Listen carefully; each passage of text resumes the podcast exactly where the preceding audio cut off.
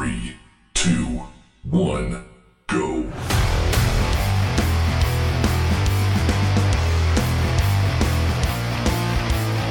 Sinners and Saints, dust off those horns and halos. It's time for Alan After Dark.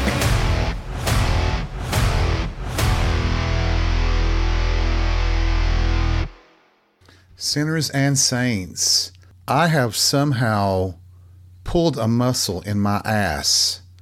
I can't explain it. It wasn't from being pounded by some hot young guy. I wasn't doing a, a tickle, tickle, tickle with some twink somewhere. I wasn't riding high cowboy. I have just pulled my ass muscle. I don't know if I did it while I was sleeping or if I took a, a stair step the wrong way. But I'll tell you right now, it hurts like hell. I mean, I think it's as bad as having a, a pulled muscle in my back. I mean, literally, my gluteus maximus has become a gluteus minimus. Ah! That kind of reminds me, speaking of gluteus maximus, what do you guys think about Beau Butler, the current hot muscle power bottom in male porndom? Isn't he just about the sexiest perverted man around right now? I mean, he is beautiful to look at. He has that fine ass, that face, just a great body. And he takes more loads than U-Haul. What? What the hell? Seriously, have you watched that scene between Beau and Chris Damned and Malik Delgati? My God and baby Jesus, help us all. That is one of the hottest scenes I have seen in porn in a long time. Just fucking hot as hell. It's so hot that it singed not only my pubic hair, but my nose hairs too. And probably some of the hair off my ass. It's just an amazing sweat-filled pig fest that just turns me inside out. And I think that's probably a good segue into tonight's discussion. This week is Southern Decadence in New Orleans, Louisiana. And I think I'm going to talk about New Orleans. And hopefully those of you who are going to Decadence this week will be listening to this episode of Alan After Dark and get you ready to go for your adventures in the Big Easy. Now, I'm sure some people are asking the question, what exactly is Southern Decadence? And, well, a quick definition would be is that Southern Decadence, which is held in New, New Orleans, is a gay, an L G B T Q I A celebration around Labor Day weekend that is a celebration of debauchery, letting your inhibitions go, expressing yourself in sexual ways, in whatever ways that might even be deemed immoral, but still legal. Let's not break that rule. But it is about unleashing the primal urges you have and expressing yourself. It is debauchery from what I understand. And while I've never been to Southern Decadence, I have been to New Orleans to Mardi Gras a couple of times. I can tell you that the city, the Big Easy, is just this place that has a magical feeling to it that just makes you want to release all those inhibitions and be free. Forgive me if I'm wrong here, but I don't think I am. The history of Southern Decadence, believe I believe, goes back to like the early seventies, around nineteen seventy-two. And I believe it, it really was about a dressing up kind of party where you came as your favorite Southern decadent, whatever that might mean.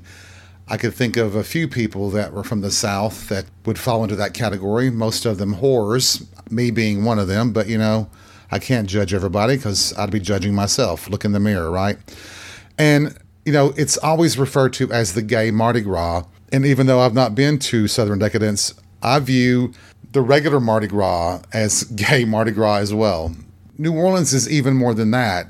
It is a place to feel free. The music's incredible. The people are incredible. The atmosphere is simply beyond description. Just a full-on celebration of life, love, lust, whatever.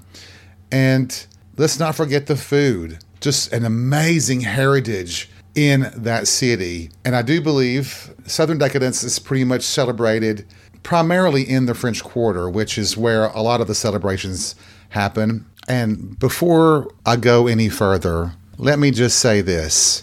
Chadwick, I know you're listening to this episode, and no, the Big Easy wasn't named after me. Now, after addressing that issue, let's take a trip back in time to some of the adventures I had in the Big Easy.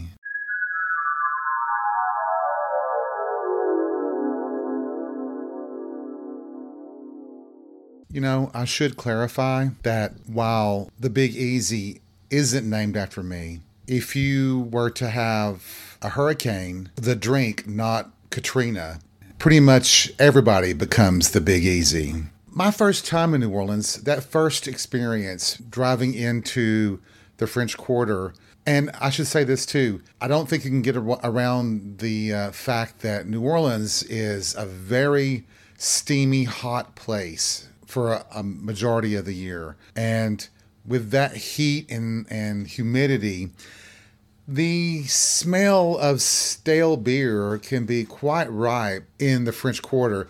And that is my first, very first experience, my first memory of stepping into the French Quarter was that smell. Thankfully, it didn't turn me against the city because there was a whole lot of man meat to smell after that. I can smell it to this day, that unique, drunken, sweaty smell that at first was repulsive, but now pretty close to giving me a boner. But that's more about what that memory led to. So, so my first experience, that first day, I think honestly I can say that I was very much intimidated. The city felt aggressive. It felt beyond wild. It was crazy. Titties flopping here, dicks and balls bouncing there, guys walking down wearing nothing but a jog strap, that guy peeing on that other guy's shoes. It was just like, how does this happen? I mean, it was like, well, I guess if Sodom and Gomorrah were U S cities, one of them would be located right there in New Orleans. I think it just took some getting used to. And with my personality, especially the friends that know me, I have to test the water for a couple of seconds, you know, and I guess primarily when you're used to living in the Bible Belt, and I guess people might argue that New Orleans is part of the Bible Belt. I would disagree. There are people in the city that attempt to make it part of the Bible Belt, but there's too many people that want to have fun to allow that to happen. So from the areas of the Bible Belt where I'm from, you find yourself on guard no matter where you are, and you're hesitant at first to jump in until you, you're sure that, well, first of all, you won't get beaten by somebody, and second of all, you won't be arrested by the police. Once that happens, I think when you realize that you can really be free, I think that's when the city really does take over and can make you just exhilarated. It is, I wish I could really reflect the magic of the city. So anyway, the first thing after that scent of of New Orleans, well, well, I was with friends in on that first trip. Obviously, getting there at ten o'clock in the morning and everybody's drinking and crazy, right off the bat, I'm like, we need to get a drink. And I really wanted a margarita. And it blew me away that they had margarita stands like you would have a lemonade stand. And it was incredible. I thought it was the most amazing thing that you could drink open container on the streets of the French Quarter.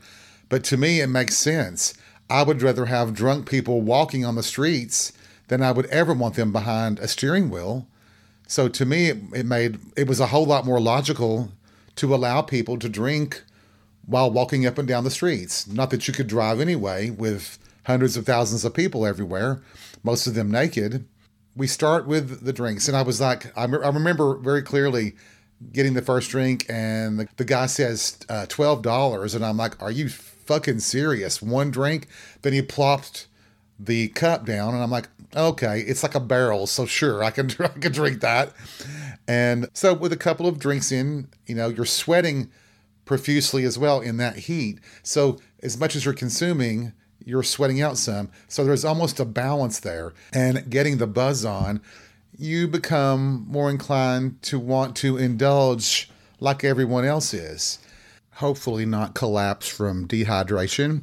Let me add right here that the weeks before our vacation in New Orleans, there were people here in Tennessee, friends of mine, who kept warning me about the dangers of New Orleans, that you could get robbed, murdered, et cetera.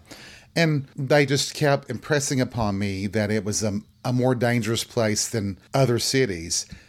And so that was always in the back of my mind as well.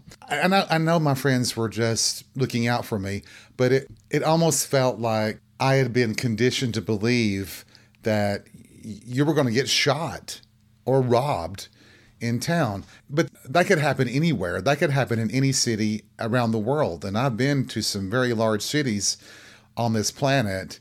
And yes, they are just as dangerous as any other city. That fear that was impressed upon me from other people, it it was in the back of my mind most of that first couple of days, even when drinking. So, but honestly, have you ever actually been to New Orleans if you don't see someone throw up outside a window or almost on you? I'm just saying. So in witnessing all these people just indulging in sexual behavior, I, being the curious person that I am, started to test those waters. You know, in Mardi Gras, you are trying to get beads. You want people to give you beads. And one of the things people would say, well, show me something. If you're flashing your wing-dang-deagle, your wing-dang-doodle, hopefully you'll get beads. And the idea is that the beads you get, you trade with other people. I become very good at showing off the wing dang doodle. Okay, if you're all idiots and don't know what wing dang doodle is, I'm talking about my dick. And at one point, we had this competition to see who could get the most beads within a given time. And like one of my friends, he had about ten strands. Another friend had about twelve. And uh, me, I had about fourteen pounds worth. I had to take a set back to the hotel room and come back and get more. And I'll have to just say that I had a, a fucking blast. Not only showing off my own privates, but looking at all the others. And as day goes into night, the debauchery just gets greater. So we were mostly out on the French Quarter, out on Bourbon Street, but there was a bar the last time I was there, the last two times I was there, there was a bar there called Oz. And I don't think Oz is there anymore. And that really does kind of break my heart because that was my go-to place. I just thought it was amazing. It had like triple doors on two sides and you'd walk in and there would be male strippers on the bar and they would be full ass naked and not a slouch in the bunch. Every one of them would be worth a finger banger, if you know what I mean. And I'm not talking about just a twenty-pound rutabaga. That may sound silly, but that really was a Golden Girls quote, and I am drinking vodka, so just deal with it. Yes, I am, so get over it. So one of the things that I got into was that there was there were two of the strippers that I just... Mm, I just thought that they were hot as fuck. And so my attention was spent a lot of time, you know, giving them dollar bills or more and sitting back and drinking. But let me in on a little, a little secret here, boys and girls. This works not only in a bar, but it works in restaurants and other businesses too. When we went into Oz, I picked the bartender that I wanted to go to. And I continuously went to him when I wanted another drink, constantly going back to that one specific one and tipping well. What happens is, as that bartender recognizes you as a good customer and you get even better service and you get even better drinks a lot of times. And I'll give you an example. I'm going to segue here. Our bartender, even if I was somewhere else, I would go back into Oz and get a drink from him. And the next day, Oz was lined up. I mean, I think it was fifteen deep in each line. And we got in line. We were being nice. but our bartender saw us. I looked over and waved at him. He waved back, and he held up two drinks, and he waved us on, and we went straight up, and he gave us our drinks. He let us break line, and the guy that he was waiting on or hadn't waited on yet was mad, and he said, "What the fuck, man? Why are they getting their drinks?" And he just looked at him and said, "Because they tip, motherfucker." And I just thought it was hilarious. So just a little bit of advice.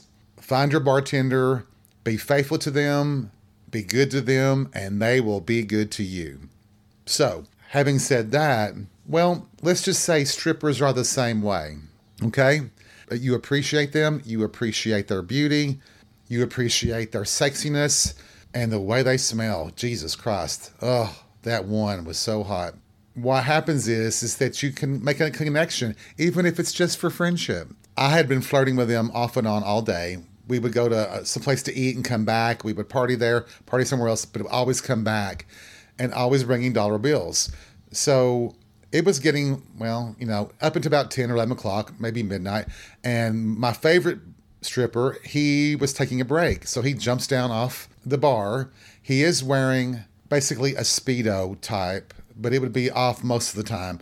But he was wearing a Speedo, and he just come over to us, and he said, "Why don't y'all come upstairs with us? I'm going out onto the uh, the deck upstairs and just hang out with us while we look down on Bourbon Street." And I'm like, "Hell yeah, we'll go."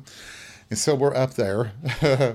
And uh, a little bit of flirtation happened, a little bit of jacking, uh, you know.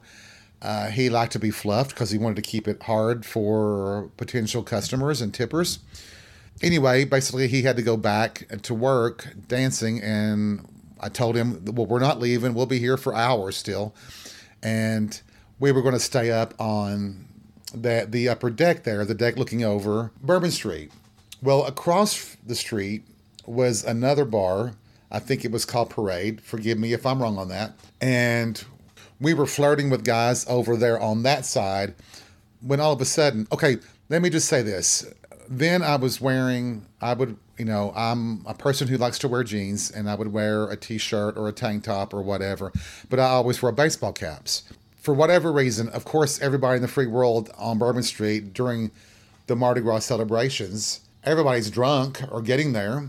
Anyway, I'm leaning over on the railing, looking down at Bourbon Street, flirting with the guys, throwing down beads at the guys who are showing their dicks, when just out of the blue, somebody from, from the street yells up and pointing at me saying, "That's Mark McGwire."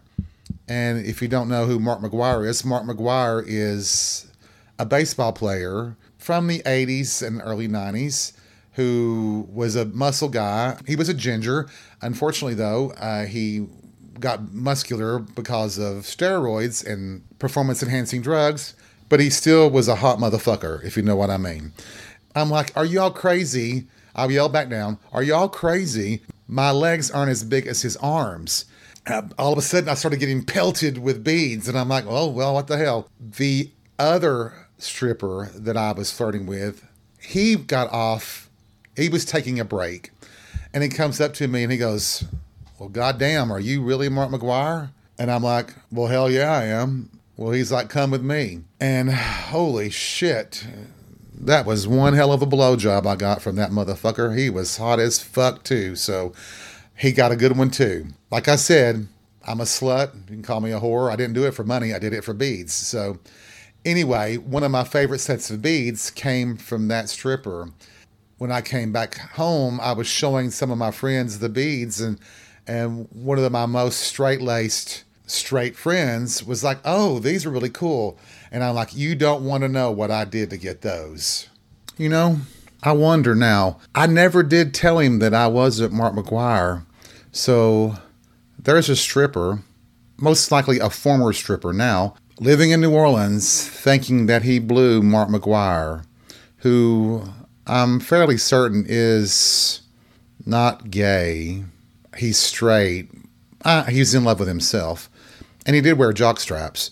So, you know, that's a sign, right? Unfortunately for him, you know, with the steroids and stuff, even if he wanted to blow himself, it wouldn't reach. You know, shrinkage.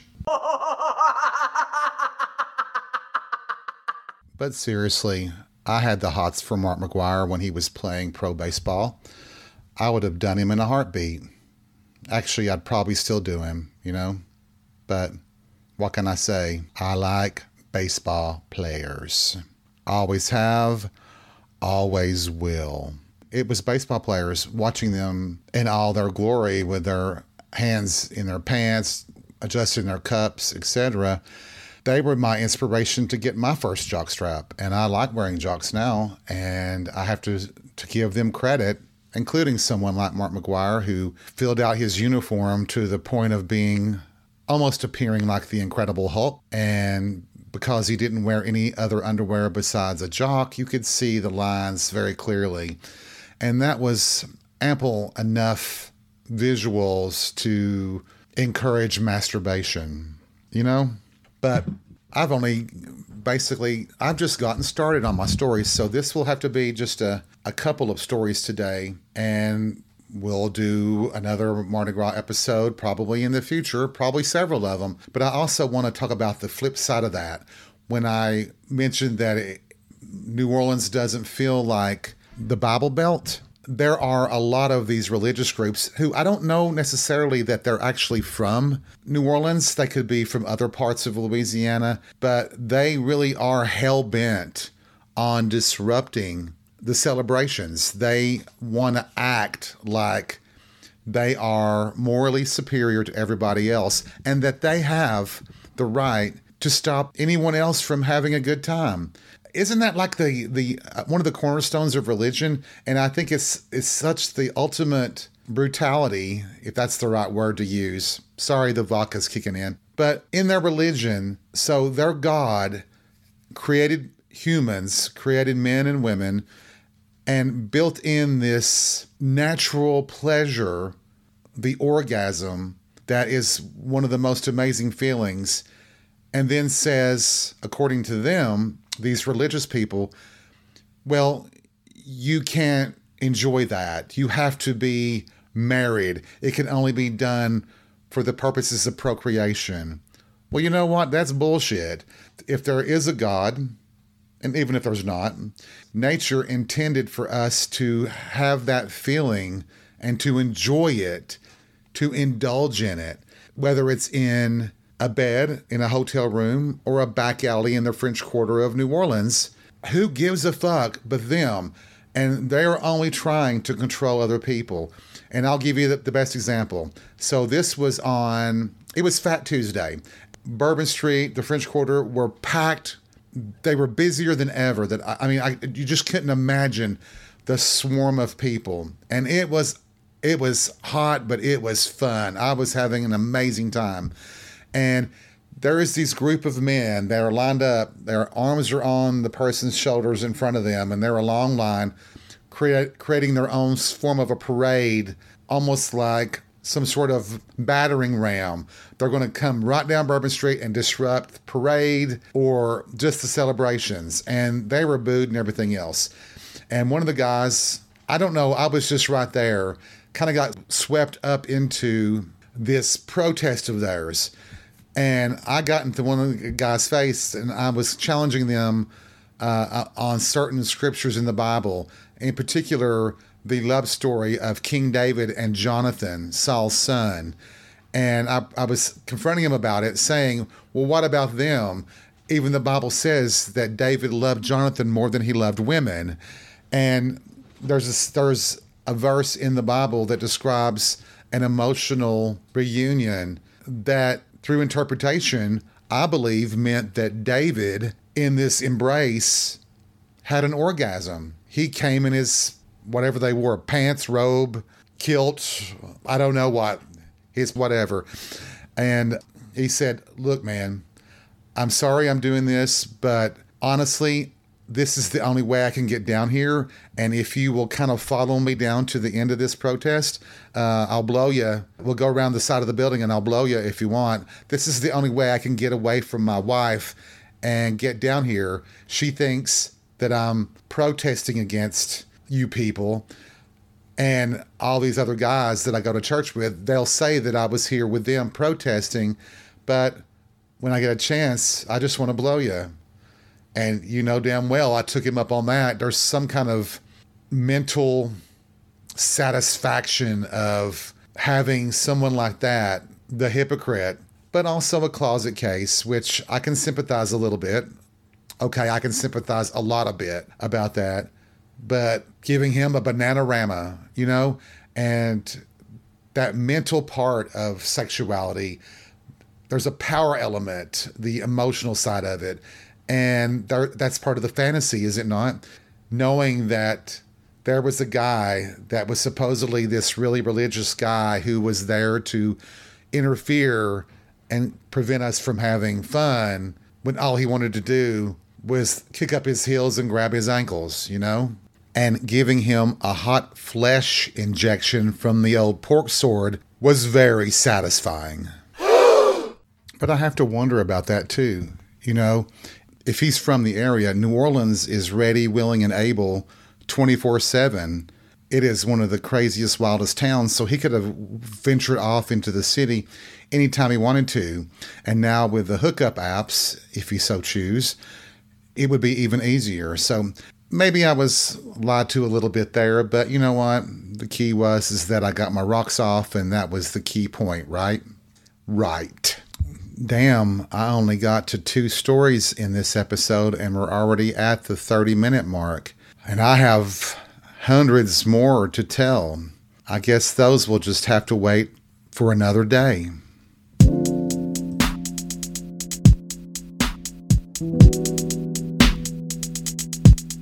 Thank you for joining me for another episode of Alan After Dark. I hope you've had fun.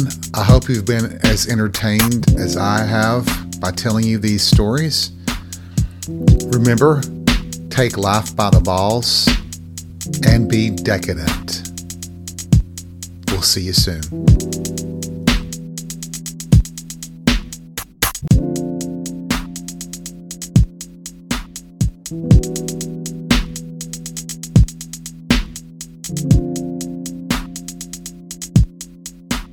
Thank you.